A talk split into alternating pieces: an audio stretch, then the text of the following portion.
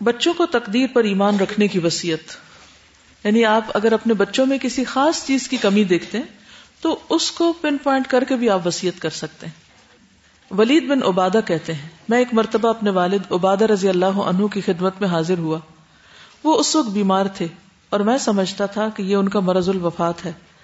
میں نے ان سے عرض کیا، ابا جان، مجھے پوری کوشش کر کے کوئی وسیعت کر دیجیے انہوں نے کہا، مجھے اٹھا کر بٹھا دو۔ پھر کہا، بیٹا تم اس وقت تک ایمان کا ذائقہ نہیں چکھ سکتے اور اللہ کی ذات کے متعلق جو علم ہے اس کی حقیقت نہیں جان سکتے جب تک تم اس بات پر ایمان نہ لاؤ کہ اچھی بری تقدیر اللہ کی طرف سے میں نے کیا، ابا جان، مجھے کیسے معلوم ہوگا کہ تقدیر کا کون سا فیصلہ میرے حق میں اچھا ہے اور کون سا برا؟ انہوں نے کہا، تم اس بات کا یقین رکھو کہ جو چیز تم سے چوک گئی وہ تمہیں پیش نہیں آ سکتی تھی اور جو پیش آ گئی وہ چوک نہیں سکتی تھی۔ بیٹا، میں نے رسول اللہ صلی اللہ علیہ وسلم کو یہ فرماتے ہوئے سنا ہے کہ سب سے پہلے اللہ نے قلم کو پیدا کیا اور اسے فرمایا، لکھو۔ چنانچہ اس نے قیامت تک ہونے والے واقعات کو لکھ دیا۔ بیٹا، اگر تم مرتے وقت اس عقیدے پر نہ ہوئے تو تم جہنم میں داخل ہوگے۔ اب انہوں نے کیا کیا؟ اپنے بیٹے کو مرض میں کہا، اٹھا کے بٹھاؤ اور خاص طور پر یہ تلقین کی۔ ہو سکتا ہے کہ انہیں نظر آتا ہو کہ بیٹے کو کچھ شک ہے، ڈاؤٹ ہے۔ یا کہیں بھی آپ دیکھتے ہیں کہ آپ کے مرنے کے بعد لوگ کچھ چیزوں کے بارے میں سیریس نہیں ہوں گے تو اس کے اوپر خاص طور پر لکھ کے جانا چاہیے۔ بچوں کو اللہ سے تقوی اور آپس کے معاملات میں بہتری کی وسیعت یعنی اپنے بچوں کو نصیحت کر کے جا سکتے ہیں، لکھ کے جا سکتے ہیں۔ قیس بن عاصم نے اپنے انتقال سے پہلے اپنی اولاد کو وسیعت کرتے ہوئے فرمایا کہ اللہ سے ڈرتے رہنا، اپنے میں سب سے بڑے کو سربراہ بنانا۔ کیونکہ جب قوم اپنے بڑے کو سردار بناتی ہے، تو اپنے باپ کی جانشین ثابت ہوتی۔ اور جب میں مر جاؤں تو مجھ پہ نوحہ نہیں کرنا، کیونکہ رسول اللہ صلی اللہ علیہ وسلم پر نوحہ نہیں کیا گیا تھا۔ اتنی خوبصورت دلیل دی کہ نبی صلی اللہ علیہ وسلم پر نوحہ نہیں ہوا، مجھ پہ بھی کوئی نہ کرے۔ نوحہ کا تو پتہ نا کیا ہے۔ کیا ہوتا ہے؟ بین کرنا۔ علم اور ایمان تلاش کرنے کی وسیعت یزید بن عمیرہ کہتے ہیں کہ جب معاذ بن جبل رضی اللہ عنہ کی موت کا وقت آیا، تو ان سے درخواست کی گئی کہ اے ابو عبد الرحمان ہمیں وسیعت کیجیے انہوں نے فرمایا، مجھے بٹھاؤ۔ یعنی لیٹے ہوئے تھے۔ اچھا پچھلی اس میں بھی دیکھیں، وہ بیمار ہے فوت ہونے کے قریب کہتے اٹھا کے بٹھاؤ۔ اس سے کیا بات پتہ چلتی؟ کہ تعلیم کی بات وسیعت کی بات، اہم بات کو پوری توجہ کے ساتھ بیٹھ کے کرنا چاہیے لیٹے ہوئے کیجول نان سیریس انداز میں، مذاق میں نہیں۔ انہوں نے کہا، مجھے بٹھاؤ۔ پھر فرمایا، ایمان اور علم اپنی جگہ موجود ہیں۔ دیٹ از دیئر جو انہیں تلاش کرے گا، وہ یقیناً پالے گا۔ جو ایمان کو ڈھونڈے گا، وہ پالے گا۔ جو علم کو ڈھونڈے گا، وہ پالے گا۔ تین مرتبہ یہی فرمانے کے بعد فرمایا، علم کو چار شخصوں کے پاس تلاش کرو۔ ابو دردا سلمان فارسی، عبداللہ بن مسعود اور عبداللہ بن سلام۔ ان چار کے پاس جاؤ سیکھنے کے لیے۔ تو نام لے کے بھی وسیعت کی جا سکتی کہ میرے بننے کے بعد تم فلاں فلاں کے پاس جا کے پڑھنا۔ اپنے بعد کے ذمہ دار کو وسیعت کرنا۔ عمر رضی اللہ عنہ نے وفات سے چند روز قبل فرمایا، میں اپنے بعد ہونے والے خلیفہ کو مہاجرین اولین کے بارے میں وسیعت کرتا ہوں۔ وہ ان کے حقوق پہچانے اور ان کے احترام کو ملحوظ رکھے۔ میں اپنے بعد ہونے والے خلیفہ کو وسیعت کرتا ہوں کہ وہ انصار کے ساتھ بہتر معاملہ کرے، جو دار الحجرت اور دار المان میں رسول اللہ صلی اللہ علیہ وسلم کی تشریف آوری سے پہلے مقیم تھے۔ کون ہے وہ؟ خلیفہ کو چاہیے کہ وہ ان کے نیکوں کو نوازے اور ان کے بروں کو معاف کر دیا کرے۔ اور میں ہونے والے خلیفہ کو وسیعت کرتا ہوں کہ شہری آبادی کے ساتھ بھی اچھا معاملہ رکھے، کہ یہ لوگ اسلام کی مدد اور مال جمع کرنے کا ذریعہ اور اسلام کے دشمنوں کے لیے ایک مصیبت ہے اور یہ کہ ان سے وہی وصول کیا جائے جو ان کے پاس زائد ہو اور ان کی خوشی سے لیا جائے اور میں ہونے والے خلیفہ کو بدویوں کے ساتھ اچھا معاملہ کرنے کی وصیت کرتا ہوں۔ اب دیکھیے کہ آغاز کہاں سے کیا؟ جن کا درجہ سب سے اوپر ہے، پھر اس کے بعد جو ان کے بعد ہے جو ان کے بعد، جو ان کے بعد۔ اور اب بدویوں کا نمبر ہے کہ وہ اصل عرب ہیں اور اسلام کی جڑ ہیں اور ان سے ان کا بچا کچا مال وصول کیا جائے۔ ان کے پاس اتنا ہے نہیں۔ اور انہی کے محتاجوں میں تقسیم کر دیا جائے۔ اور میں ہونے والے خلیفہ کو اللہ اور اس کے رسول کی عہد کی نگہداشت کی جو اسلامی حکومت کے تحت غیر مسلموں کے لیے ہے، اس کی وسیعت کرتا ہوں۔ آخری درجہ ان کا ہے کہ ان سے کہے گئے عہد کو پورا کیا جائے یعنی ذمیوں کے حقوق کی حفاظت کی جائے اور ان کی حفاظت کے لیے جنگ کی جائے اور ان کی حیثیت سے زیادہ ان پر بوجھ نہ ڈالا جائے۔ تو یہ ایک خلیفہ کی وسیعت ہے۔ اب دیکھ رہے ہیں عبد الرحمان چونکہ مالدار تھے، ان کی وسیعت کس سے متعلق ہے؟ مال سے متعلق۔ عبداللہ بن عباس کے لیے جو وسیعت ہے وہ علم سے متعلق ہے اور خلیفہ وسیعت کر رہے ہیں اپنے کیلیبر کے مطابق۔ تو اس سے یہ پتا چلتا ہے کہ ہر شخص کی وسیعت کس اعتبار سے ہوگی؟ اپنی حیثیت کے مطابق ہوگی۔ آپ طالب علم ہے تو آپ کی کچھ اور ہوگی۔ آپ ایک ماں ہے تو کچھ اور ہوگی۔ آپ ایک معلم ہے تو کچھ اور ہوگی۔ ٹھیک ہے؟ ایک پیغمبر ابراہیم علیہ السلام اور یعقوب علیہ السلام جو ہے ان کے اپنے اعتبار سے تھی۔ ویسے وہ جنرل بھی ہے۔ ہر پیرنٹ کو اپنے بچوں کے لیے کر دینی چاہیے، اس میں کوئی حرج نہیں۔ اسی طرح وسیعت میں اس بات کا خیال رکھیں کہ صرف آپ کا ذاتی مفاذ یا غرض مقدم نہ رہے، یہ انڈر لائن کر لیں، آپ کی کتاب میں ہونا چاہیے۔ یعنی آپ کا ذاتی مفاد اور غرض نہیں ہو اس میں یعنی پرسنل بینیفٹس کو سامنے رکھ کے مت کریں کہ ہمیں کیا ملے گا۔ یعنی صرف اپنی ذات کے گرد مت گھومے بلکہ بات آپ کی نسلوں کی فلاح کی بھی ہو اور اس انداز سے کی گئی ہو کہ پڑھنے اور عمل کرنے والوں کے لیے جبر تنگی اور بیزاری کا پہلو نہ ہو۔ یعنی بچوں کو اتنے بوجھ ڈال کے نہ چلے جائیں جو ان کے ہمت استطاعت میں نہ ہو، کہ وہ اپنے کام چھوڑ کے آپ کی وسیعتیں پوری کرتے رہیں۔ بس ٹھیک ہے، جو اس وقتی طور پر ایک کام کرنا ہے، وہ کرنا ہے، جیسے تقسیم کے موقع پر۔ اس کے بعد روٹین میں دعا وغیرہ کر لیں، باقی بہت بوجھ نہ ڈالیں ان پر۔ بس کوئی یہ نہ کہے کہ ہر جمعے کو میرے لیے تم صدقہ ضرور کرنا۔ اب کبھی بندہ اپنے لیے بھی بھول جاتا ہے۔ تو اس طرح کی پابندیاں نہیں دوسروں پہ ڈالنی چاہیے۔ آپ اگر لے رہے ہیں اس کو تو کہ بھی میں یہ وعدہ نہیں نبھا سکتی۔ پھر اسی طرح یہ کہ وسیعت جو کی جائے، اس کے الفاظ بھی پر حکمت ہو دوسروں کے لیے آسانی کا ذریعہ ہو ان کے دلوں میں اترے مثال کے طور پر اگر کوئی وسیعت کر جائے، میرے بچوں، میرے ثواب کے لیے ہر رمضان میں صدقہ، خیرات یا ہر عید پر میری طرف سے قربانی ضرور کرنا، یا زندگی بھر ہفتے میں ایک بار ضرور میری قبر پر آ کے دعا مغفرت کرنا، تو یہ ٹھیک نہیں، یہ نہیں درست، کیونکہ اس میں ہم باؤنڈ کر رہے ہیں کسی کو بلا وجہ اس چیز کا مکلف کر رہے ہیں جس کا اللہ نے ان کو نہیں کیا۔ بعض والدین تو بچوں کو بدتیں کرنے کی وسیعت کر جاتے ہیں۔ وہ نل اینڈ وائڈ ہے وہ کوئی قبول نہیں ہے اگر انہوں نے اپنے آپ کو اپنے والدین کے لیے ایسا کچھ کرتے دیکھا، تو وہ حت مقدور ویسا کرنے کی کوشش کریں گے۔ مثلا، اگر بچے دیکھتے ہیں کہ ہماری ماں صدقہ کرنا بڑا پسند کرتی، تو کیا بچوں کو لکھ کے دینے کی ضرورت ہوگی؟ بچے خود ہی کریں گے۔ کیوں؟ انہوں نے ماں کو دیکھا ہے کہ ماں کرتی تھی۔ جیسے وہ صابیہ نے کہا نا کہ میری ماں کو صدقہ پسند تھا، تو میں اگر ان کی طرف سے کروں، کیا فائدہ ہوگا؟ تو وہ کیوں خیال آیا ان کو صدقہ کرنے کا؟ کیونکہ ان کے پسند کا تھا۔ آپ اسلام کے سانچے میں ڈلی ہوئی زندگی گزار رہے تو بچے لاشعوری اور لازمی طور پر آپ کے نقش قدم پہ چلنے کی کوشش کریں گے۔ اور یوں ان میں ہر اچھے عمل کو مستقل مزاجی سے نبھانے کی خوبی اور عادت پیدا ہوگی۔ یعنی جیسے ہم ہوں گے، پھر ہمیں دیکھ کر ہمارے بچے بھی وہی راستے اختیار کریں گے۔ غیر مسلم ممالک میں بسنے والے مسلمانوں کو وسیعت اور نصیحت کا لکھنا، کیونکہ وہاں کے اپنے قانون ہوتے ہیں۔ اور اگر بعض اوقات آپ نہیں کچھ لکھتے تو آپ کی اولاد ہر چیز سے محروم ہو جاتی ہے۔ یہ خصوصاً اس لیے بھی ناگزیر ہو جاتا ہے کہ وہاں کے شہری قوانین کے مطابق اپنی زندگی میں سرکاری وسیعت نامے پر ضروری اندراج نہ کیے جائیں۔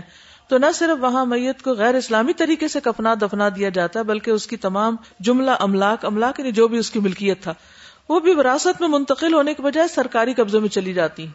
تو اس لیے بہت کیئرفل ہو کے زندگی بسر کرنی چاہیے۔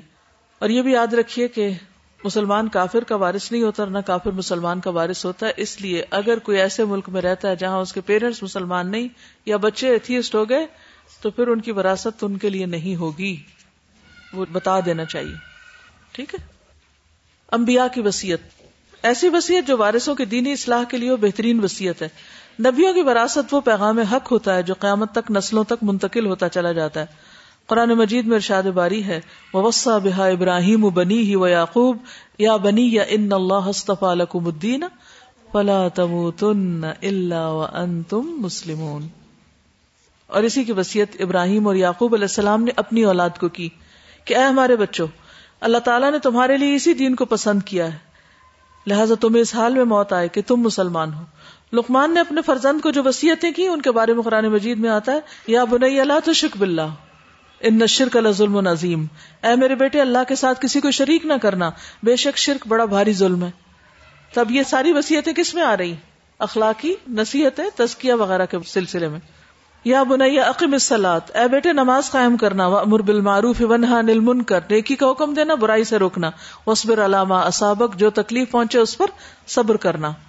یہ صورت لقمان آیت سیونٹین میں نو علیہ السلام کی وسیعت نو علیہ السلام کی وسیعت کسی کو معلوم ہے کیا کی تھی انہوں نے؟ پتا چلانا چاہتے تو پھر کیسے چلائیں گے؟ توجہ سے سن کے۔ نبی صلی اللہ علیہ وسلم نے فرمایا، جب اللہ تعالیٰ کے نبی نو علیہ السلام کی وفات کا وقت آ پہنچا، تو انہوں نے اپنے بیٹے سے کہا، میں تجھے ایک وسیعت بیان کرتا ہوں۔ نو علیہ السلام فوت ہونے لگے وسیعت کر رہے میں تجھے دو چیزوں کا حکم دیتا ہوں، دو سے منع کرتا ہوں۔ میں تجھے لا الہ الا اللہ کا حکم دیتا ہوں۔ کیونکہ اگر ساتوں آسمانوں اور ساتوں زمینوں کے ترازو کے ایک پلڑے میں اور لا الہ الا اللہ کو دوسرے پلڑے میں رکھ دیا جائے تو لا الہ الا اللہ بھاری ہو جائے۔ اور ساتوں آسمان اور ساتوں زمین ایک بند گڑے کی شکل اختیار کر لیں تو اس کو بھی لا الہ الا اللہ توڑ دے گا۔ اور دوسری چیز، سبحان اللہ و بحمدہ۔ یہ کلمات ہر چیز کی نماز ہیں۔ کل ان کا دل مسالہ ہو اور تسبیح ہو اور انہی کے ذریعے مخلوق کو رزق دیا جاتا ہے۔ اور میں تجھے شرک اور تکبر سے منع کرتا ہوں۔ تو اس سے بھی کیا پتا چلتا ہے؟ انہوں نے اپنی اولاد کو کیا وسیعتیں کی؟ جو اخلاقی تھی۔ مال کی نہیں۔ مال تو انبیاء کا ہوتا ہی نہیں اولاد کے لیے۔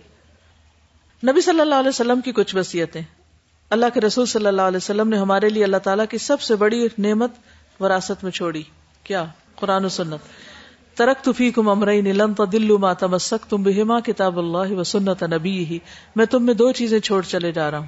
اگر انہیں مضبوطی سے پکڑے رکھو گے تو کبھی گمراہ نہ ہوگے۔ ایک اللہ کی کتاب قرآن اور دوسرے اس کے نبی کی سنت ہے۔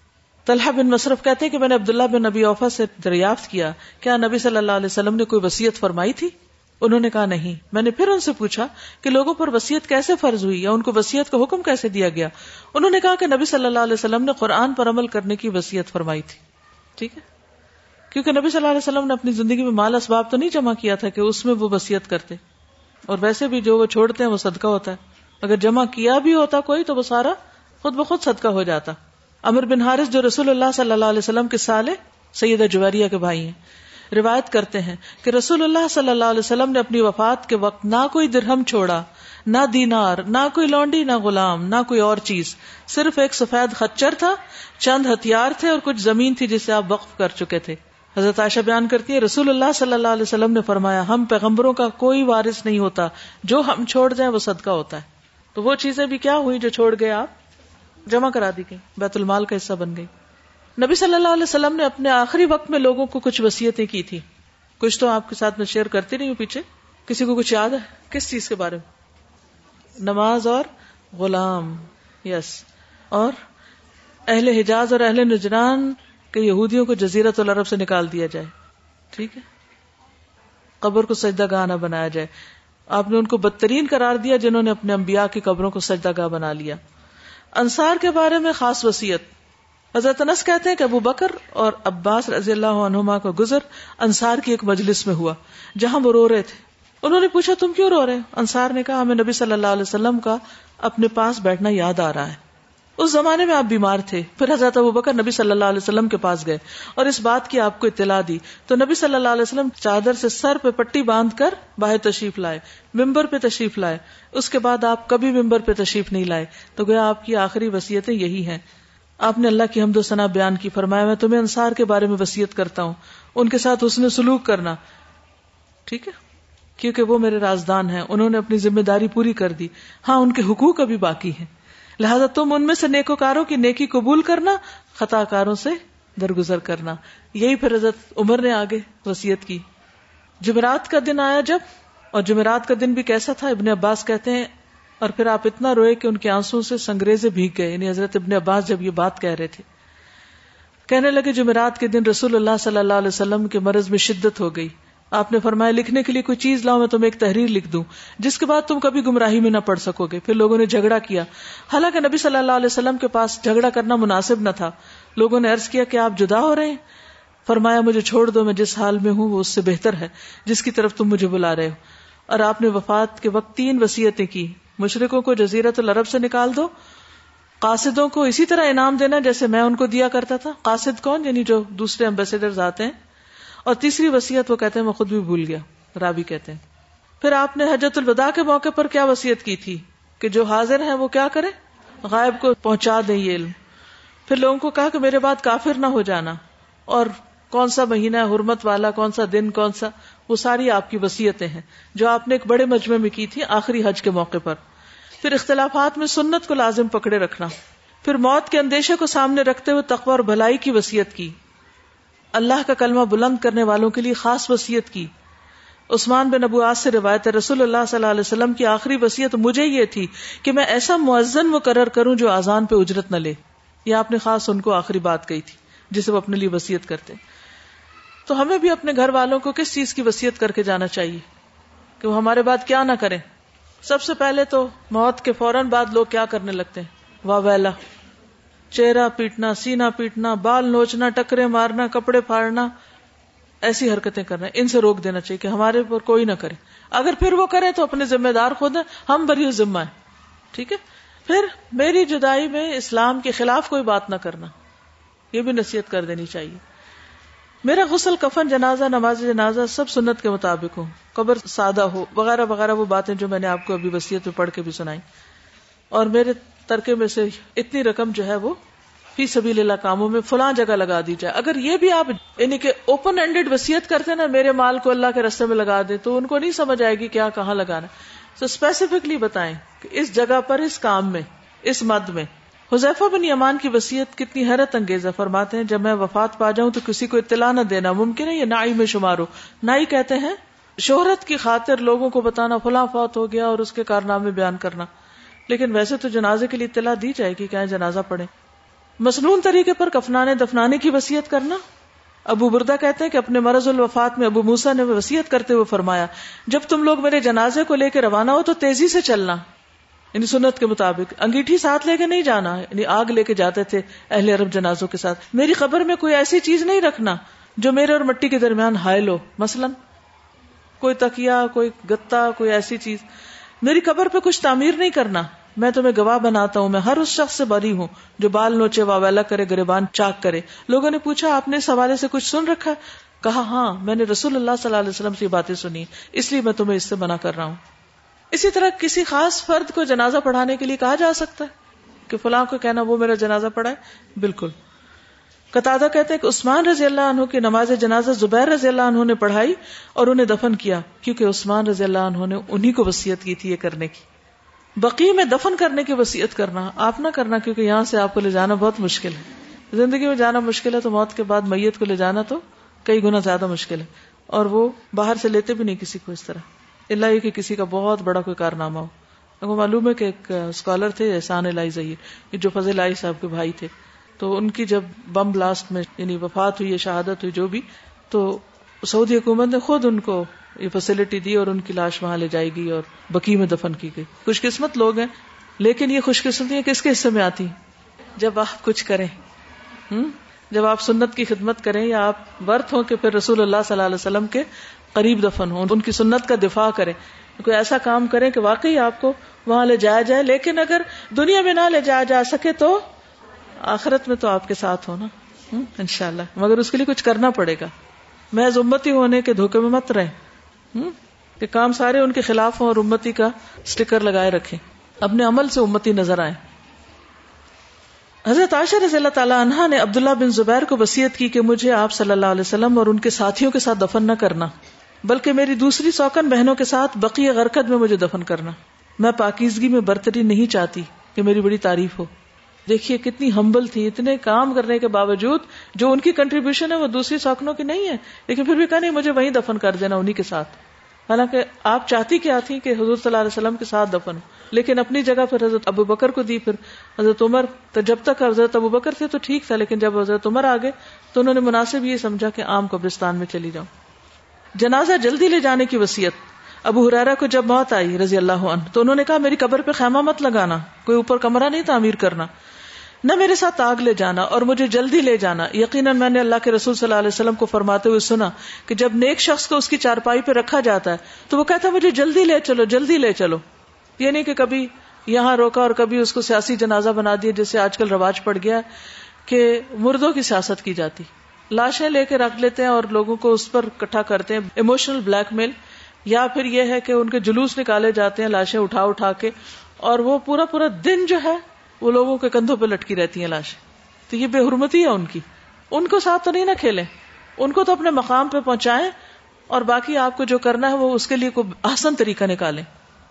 اور برے شخص کو جب اس کی چارپائی پہ رکھا جاتا ہے تو وہ کہتا ہے، تباہی تمہارے لیے، مجھے کہاں لے کے جا رہے ہو؟ مجھے کہاں لے کے جا رہے ہو؟ پھر قبر پہ دو شاخیں لگانے کی وسیعت بریدا اسلمی صحابی نے وسیعت کی کہ ان کی قبر پر دو شاخیں لگا دی جائیں۔ کیوں؟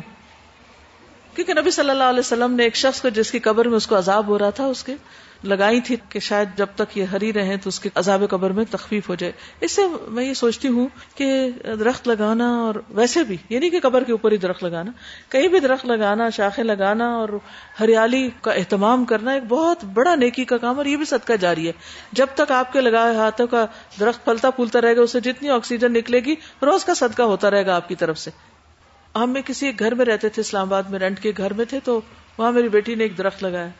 اب وہ درخت ماشاء اللہ بہت بڑا ہو چکا تھا۔ جب میں اس سڑک سے گزرتی ہوں میں خاص طور پہ جھانک کے دیکھتی ہوں کہ درخت کتنا بڑا ہو گیا نا۔ وہ اب ملک میں نہیں ہے لیکن مجھے ہمیشہ خوشی ہوتی ہے کہ اس کے ہاتھوں کا لگا ہوا ایک درخت جب وہ لوگوں کو اور کچھ نہیں تو آکسیجن ہی دے رہا ہے۔ دیکھیں، بعض اوقات یہ ہے کہ درخت پھل نہ بھی دے ویسے تو وہ آم کا ہے، لیکن چونکہ اس میں پیبند کاری نہیں ہوئی تو وہ آم نہیں لگتے اس کو۔ لیکن سال کا ایک بڑا حصہ سایہ دیتا ہے آکسیجن دیتا ہے۔ تو اس طرح کے بھی کام ہمیں اپنی زندگی میں بھی کرنے چاہیے، صرف وسیعت کر کے دوسروں پہ نہیں بوجھ ڈالیں کہ وہ ہمارے لیے کچھ کر دے جب تک اللہ نے ہمارے ہاتھ پاؤں سلامت رکھے کچھ نہ کچھ نیکی کے کام جو پتہ چلتے جائیں، وہ کرتے چلے جائیں ساتھ ساتھ۔ اچھی وسیعت کا پھل، سلمان فارسی کا سفر ایمان۔ سلمان فارسی رضی اللہ عنہ حق کی تلاش میں نکلے۔ جب نکلے تو عیسائی پادریوں کی وسیعت کی وجہ سے نبی صلی اللہ علیہ وسلم تک پہنچے۔ یعنی اس نقطے کو ہم عام طور پہ بھول جاتے ہیں۔ مثلاً آپ اپنے بچے کو اگر یہ کہتے ہیں، میرے بعد فلاں اسکالر کے پاس جا کے پڑھنا فار ایگزامپل تو وہ ہو سکتا ہے کہ آپ کے کہنے کی وجہ سے وہاں چلا جائے، تو آپ کے لیے صدقہ جاریہ بن جائے۔ تو یہاں آپ دیکھیے کہ یہ تو اپنے گھر سے حق کی تلاش میں نکلے، انہیں نہیں پتا کہاں جانا ہے۔ لیکن وہ جس کے پاس گئے، انہوں نے اس کو آگے بھیجا آگے بھیجا تک کہ وہ نبی صلی اللہ علیہ وسلم تک پہنچ گئے۔ تو اچھی وسیعت کا اچھا پھل ہوتا ہے۔ دوسرے کے لیے ایک اچھی رہنمائی بھی ثابت ہوتی ہے بعض اوقات وہ۔ وہ بیان کرتے ہیں کہ وہ ایک عیسائی پادری کے پاس گئے۔ میں نے اسے پنجگانہ نماز پڑھنے والے کو اس سے زیادہ افضل، اس کی نسبت، دنیا سے زیادہ بے رغبت اور رات عبادت کرنے والا کسی کو نہیں دیکھا۔ یعنی میں نے سب سے زیادہ اچھی عبادت کرنے والا اس کو پایا، دن میں بھی اور رات کو بھی اور اور نیکی کے کاموں میں بھی۔ میں اس کی خدمت میں رہنے لگا۔ اور اس سے مجھے ایسی محبت ہو گئی کہ اس سے پہلے کسی سے نہیں ہوئی تھی۔ میں اس کے پاس ایک عرصے تک رہا۔ بالآخر وہ مرنے لگا۔ میں نے اس سے پوچھا، اے فلاں میں تمہارے ساتھ رہا اور تو اس سے ایسی محبت کی کہ اس سے پہلے کسی سے نہ کی۔ اب اللہ کا حکم آ گیا مجھے کسی کے پاس رہنے کی وسیعت کر دو۔ اس نے کہا میرے بیٹے، اللہ کی قسم، میرے طریقے پر صرف ایک ہی شخص دنیا میں ہے۔ اس کے سوا کوئی نہیں۔ وہ موسل میں رہتا ہے۔ تو اس کے پاس چلا جا۔ اس کے مرنے کے بعد میں موسل چلا گیا۔ اور اس سے جا کر اپنا قصہ سنایا۔ اس نے اپنی خدمت میں اسے رکھ لیا اور وہ بھی بہترین آدمی تھا۔ آخر اس کی بھی وفات ہونے لگی۔ میں نے اس سے پوچھا، آپ کہاں جاؤں؟ اس نے کہا، فلاں شخص کے پاس نصیبین میں چلے جاؤ۔ میں اس کے پاس چلا گیا، اسے اپنا قصہ سنایا۔ اس نے اپنے پاس رکھ لیا، وہ بھی اچھا آدمی تھا۔ جب اس کے مرنے کا وقت آیا تو میں نے اس سے پوچھا اب کہاں جاؤں؟ اس نے کہا، اموریا میں فلاں کے پاس چلے جانا۔ میں وہاں چلا گیا، اس کے پاس اسی طرح رہنے لگا۔ وہاں میں نے کچھ کمائی کی، جس سے میرے پاس چند گئے اور کچھ بکریاں جمع ہو گئی جب اس کی وفات کا وقت قریب آیا، تو میں نے اس سے پوچھا، اب کہاں جاؤں؟ اس نے کہا، اب اللہ کی قسم، کوئی شخص اس طریقے کا جس پر ہم لوگ ہیں، دنیا میں نہیں رہا۔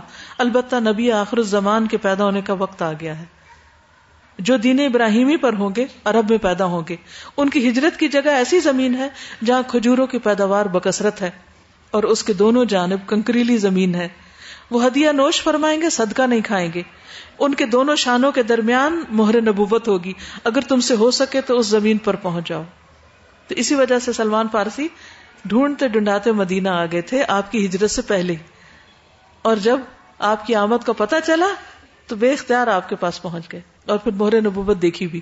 تو کسی کو اچھی بات کی، اچھے کام کی وسیعت کر جانا، کرنے والے کے لیے بھی اور جس کو کی جا رہی ہے اس کے لیے بھی بہت فائدہ مند ہو سکتی ایک تو وسیعت بہت اچھی جو انہوں نے عمل جس طرح کیا اور جس صبر کے ساتھ وہ نیگیٹو نہیں ہوئے کہ اچھا اب یہ بھی مر گیا تو اب میں تو کہیں کا نہیں رہا یا بالکل بھی کچھ نہیں کہا اور وہ کرتے رہے وہ سب کچھ۔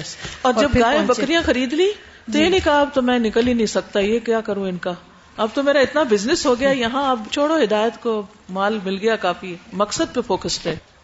پھر آپ دیکھیے کہ آپ کو چھوٹی سی بات شیئر کرنا چاہوں گی، خوشی کی وجہ سے کہ الحمد للہ کل بات ایسی بیچ میں آ گئی تھی کہ صدقہ کرنے کے لیے اپنے پاس کچھ ہونا چاہیے اور اپنے پاس ہونے کے لیے آگے مانگنا نہیں چاہیے، بلکہ کچھ کام کر کے کمانا بھی چاہیے۔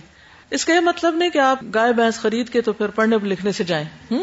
حضرت سلمان فارسی کی سنت پر عمل کریں کہ اپنے مقصد سے نہیں ہٹنا، لیکن اس کے ساتھ کوئی نہ کوئی اپنے ہاتھ کی کمائی اور کوئی ہنر کسی طریقے سے تھوڑا بہت کو مال کما لے تو اس کو صدقہ کر سکتے ہیں۔ اس میں الحمد للہ فہم القرآن کلاس میں جو مدرس کورس ہے، اس میں سے آج وہ صبح دو مدرس چکن نہاری بنا کے لائی تھی اور روٹیاں بھی لائی تھی۔ اور انہوں نے فوراً عمل کر لیا۔ اب وہ یہ کہ سیل ہوا۔ وہ میرے پاس تحفے کے طور پہ لائی تو میں نے کہا کہ میں بھی خریدوں گی۔ تو میرا بھی حصہ پڑ گیا۔ تو الحمد للہ وہ اب مجھے نہیں معلوم کہ اس کی آمدنی کتنی ہوئی، لیکن سابقون سابقون انہوں نے ایک اچھے کام میں فوراً سبقت کر لی۔ تو اسی طرح آپ سوچیے کہ کیا ہنر ہے آپ کے پاس۔ مثلا جب ہم کینیڈا کی بلڈنگ بنا رہے تھے تو ہمارے ساتھی تھے، ان کی نواسی جو تھی وہ موتیوں سے چھوٹی چھوٹی وہ وہ بناتی تھی، بریسلیٹس اور اس طرح کی چیزیں۔ اور انہیں کو سیل کر کے اور اس کے پیسے جو تھے وہ اس میں ڈال دیتی چھوٹی سی بچی۔ تو ہر ایک کے پاس کچھ نہ کچھ ہنر ضرور ہوتا ہے۔ اصل بات ہے کہ سستی کے بارے ہم کچھ نہیں کرتے۔ سوچئے کیا ہے۔ مثلاً آپ کو مہندی لگانی آتی ہے، ٹھیک ہے؟ تو آپ کبھی کسی دن مہندی کا اسٹال لگا لیں۔ لیکن کس لیے کرنا یہ کام؟ صدقے کے لیے۔ یہ نہیں کہ وہ صدقہ کرتے کرتے شیطان آپ کو لالچ میں ڈال کے پڑھنے لکھنے سے فارغ کر دے اور مہندی کہی آپ دکان کھول بیٹھے۔ یہ نہیں کرنا، ٹھیک؟ چلیے۔ لکھا اگر کوئی مرنے سے پہلے یہ وسیعت کر دے کہ فلاں میرا منہ نہ دیکھے، جو بعد میں جھگڑے کا سبب بنے، تو اس سے ایک ہی خاندان میں ناراضگیاں پیدا ہوگی۔ کیا ایسی وسیعت پر عمل کرنا ضروری؟ بتائیے نا، ابھی آپ نے پڑھ لیا۔ نہیں، کیوں؟ کیوں؟ کیونکہ یہ غلط وسیعت ہے نا، فساد ہے، جھگڑا ہے۔ استاذہ، ہمیں کیسے معلوم ہو سکتا کہ ہم پہ جادو ہو چکا ہے؟ جادو ایک بیماری ہے۔ آپ کے جسم میں کوئی بیماری ایسی پیدا ہو جاتی ہے جس کا دوسری دوائیوں سے علاج نہیں ہوتا، تو پھر آپ سوچتے ہیں کہ شاید کوئی اور اثر ہے تو پھر آپ خاص طور پہ اپنے اوپر رکیے پڑھنا شروع کر دیتے ہیں۔ ایسا ہوتا ہے جب میں اپنی چیزوں کے متعلق سوچتی ہوں تو بہت ساری چیزیں ذہن میں آتی ہیں، مگر گھر والے کہتے ہیں کہ تمہارے پاس کچھ نہیں۔ ایسی سچویشن میں کس طرح صدقہ کرنا چاہیے؟ اپنے ہنر کے ساتھ، ٹھیک ہے؟ جو ابھی میں نے بتایا۔ جس سے ابھی ایک بات ہوئی تھی شروع میں کہ اگر ایک ماں یا باپ کی کسی کی ڈیتھ ہو جاتی ہے اور وہ مکان ہوتا ہے تو جو لوگ رہ رہے ہوتے ہیں تو وہ اس کو خالی کرا تو ہم نے اپنی فیملی میں اس طرح کیا تھا میری اپنی والدہ کا مکان تھا اور اس میں کچھ میرے بھائیوں نے بھی شیئر ڈالا تھا ان کا شیئر مائنس کر کے اور بھائیوں کا دو حصہ ہوتا ہے بہنوں کا ایک حصہ ہوتا ہے۔ تو انہوں نے اس طرح کیا کہ جب تک وہ اس مکان میں رہے مارکیٹ ویلیو پہ انہوں نے کرایہ معلوم کیا اور جتنا عرصہ وہ رہے اتنا عرصہ ہم بہنوں کو کرایہ دیتے رہے۔ بہت اچھا مشورہ ہے۔ بعض اوقات فوری طور پہ ہر چیز نہیں ہو سکتی تھوڑا ٹائم لگ جاتا ہے تو وارثوں کا حق اسی دن سے شروع ہو جاتا ہے جس دن سے کوئی فوت ہوا۔ پھر دوسرا یہ ہوا کہ جب ان کی اتنی حیثیت ہو سکی کہ وہ اپنا گھر الگ سے بنا سکیں تو جب انہوں نے اپنا گھر بنایا اور اس کو بیچا تو اس وقت جو مارکیٹ ویلیو میں ہمارا شیئر تھا اس کے مطابق انہوں نے ہمیں ہمارا حصہ بھی دیا۔ الحمد للہ گڈ وے کسی نے لکھا اگر کسی کو وراثت کا حصہ نہ ملے یا پورا نہ ملے پھر وہ خود اپنے حق کا مطالبہ نہ کرے تو کیا اس کی پکڑ ہوگی؟ کرنا چاہیے۔ پکڑ کا مجھے نہیں پتا لیکن اصل بات یہ ہے کہ اگر آپ کسی کو ظلم پر اکسا رہے ہیں یا ظلم کی اجازت دے رہے تو اس اعتبار سے ٹھیک نہیں۔ لیکن اگر آپ معاف کرنا چاہیں تو پھر معاف بھی کر سکتے ہیں۔ دیکھیں ہوتا ہی ہے نا کہ مثلاً جیسے بھائی رہ رہا ہے اور اس بچے ہیں چھوٹے چھوٹے، آپ اپنے پاس سب کچھ ہے، تو آپ سوچتے ہیں کہ چلو میرے پاس تو ہے، تو اس نے اتنا دے دیا اور اتنا نہیں دے سکتا، میں صدقہ کر دیتی ہوں، بہترین صدقہ رشتے دار کو دینا ہے۔ تو اس صورت میں آپ اسے کہیں بھی ٹھیک ہے بھائی، میں نے معاف کیا۔ لیکن اگر بھائی کے پاس آپ سے زیادہ اور آپ محتاج اور آپ کے بچے سفر کر رہے ہیں اور آپ کو حق نہیں مل رہا اور وہ ظلم کر رہا ہے تو اس صورت میں آپ کو خود یا کسی اور کو احساس دلانا چاہیے۔ کیا کوئی شخص اپنی زندگی میں اپنے مال یا جائیداد کو اپنی مرضی سے ون تھرڈ سے زیادہ فی سبیل اللہ خرچ کر سکتا ہے؟ کر سکتا ہے اگر نیت وارثوں کو نقصان پہنچانے کی نہ ہو۔ مثلا ایک شخص کما رہا ہے اور وہ اپنی کمائی کا آدھا حصہ اللہ کے رستے میں دے دیتا ہے، مثلا۔ اور اس لیے نہیں دیتا کہ میرا جمع نہ ہو کہ وارث نہ لے اس لیے دیتا ہے کہ بس ٹھیک ہے، اسے دینا ہے، کوئی ضرورت ہے اس وقت۔ تو دیتا رہے۔ اور بعد میں جو اکٹھا ہو، دیکھیے، اگر مثلا کوئی دیتا بھی ہے، تو جو آدھا جمع ہو رہا ہے، وہ بھی تو کافی جمع ہو جائے گا۔ زندگی میں آپ اپنے ضرورت کے مطابق، حیثیت کے مطابق مختلف فیصلے کر سکتے ہیں، لیکن مرنے کے بعد کی وصیت نہیں کر سکتے۔ کیا ماں باپ اپنی زندگی میں کسی ایک بچے کو توفتن اپنی جائیداد میں سے دے سکتے ہیں، جبکہ باقی بچوں کو نہ دے، نہیں، ایسا نہیں کر سکتے۔ سب بچوں کو دینا چاہیے، یا یہ کہ باری باری اگر دینا ہے کہ اب اتنی رقم جمع ہوگی، ایک کو دے دیں۔ اب اتنی ہوگی، دوسرے کو دے دیں، اب تیسرے کو دینا۔ ہے تو باقی بچوں کو پتا ہو کہ اتنی اتنی اس کو مل گئی۔ جب ورثہ تقسیم ہو تو پھر باقی بچوں کو اس کے مطابق بھی ملے اور پھر ورثہ بھی ملے۔ یہ کسی نے لکھا ہے، آخری سفر اور یقینی سفر۔ ٹکٹ مفت، سیٹ محفوظ۔ مسافر کا نام عبداللہ بن آدم۔ عرفیت انسان، شناخت مٹی۔ پتہ روئے زمین۔ سفر کی تفصیلات، روانگی از دنیا۔ منزل آخرت۔ مدت سفر چند لمحے اور چند لمحوں کے لیے دو میٹر زیر زمین پرواز۔ پرواز کا وقت وقت اجل۔ ریزرویشن سو فیصد۔ یقینی۔ ضروری ہدایات تمام مسافران سے درخواست ہے کہ وہ ان لوگوں کو اپنی نظر میں رکھیں جو ان سے پہلے آخرت کی طرف سفر کر چکے ہیں۔ مزید تفصیلات کے لیے قرآن و حدیث کو بغور پڑھیں اور ان پر عمل کریں۔ اگر کچھ سوالات درپیش ہوں تو جواب کے لیے محقق علماء سے رجوع کریں۔ سامان سفر کی تفصیلات، ہر مسافر اپنے ساتھ پانچ میٹر سفید لٹھا اور تھوڑی سی روئی لے جا سکتا ہے۔ یاد رکھیے، آپ کے کام آنے والا سامان صرف نیک اعمال سال اولاد اور وہ علم ہے جس سے بعد میں دوسرے لوگ فائدہ اٹھائیں گے۔ اس کے علاوہ سامان سفر ساتھ لانے کی کوشش کی گئی تو اس کے ذمہ دار آپ خود ہوں گے۔ یعنی گناہ جمع کر کے لائے تو تمام مسافران سے درخواست ہے کہ وہ پرواز کے لیے ہر وقت تیار رہیں۔ پرواز سے متعلق معلومات کے لیے قرآن و حدیث سے مزید رہنمائی لیں۔ مزید برآں پانچ وقت روزانہ اللہ کے گھر کی حاضری ضروری ہے۔ آپ کی سہولت کے لیے دوبارہ عرض ہے کہ آپ کی سیٹ ریزرو ہو چکی ہے۔ اس سلسلے میں کسی گارنٹی کی ضرورت نہیں۔ امید ہے آپ سفر کے لیے تیار ہوں گے۔ ہماری نیک تمنا اور دعائیں آپ کے ساتھ ہیں۔ بہت خوبصورتی کے ساتھ آخری سفر کے ساتھ اس کو ریلیٹ کیا گیا ہے۔ سبحانك اللهم وبحمدك اشهد ان لا اله الا انت استغفرك واتوب اليك السلام علیکم و رحمۃ اللہ وبرکاتہ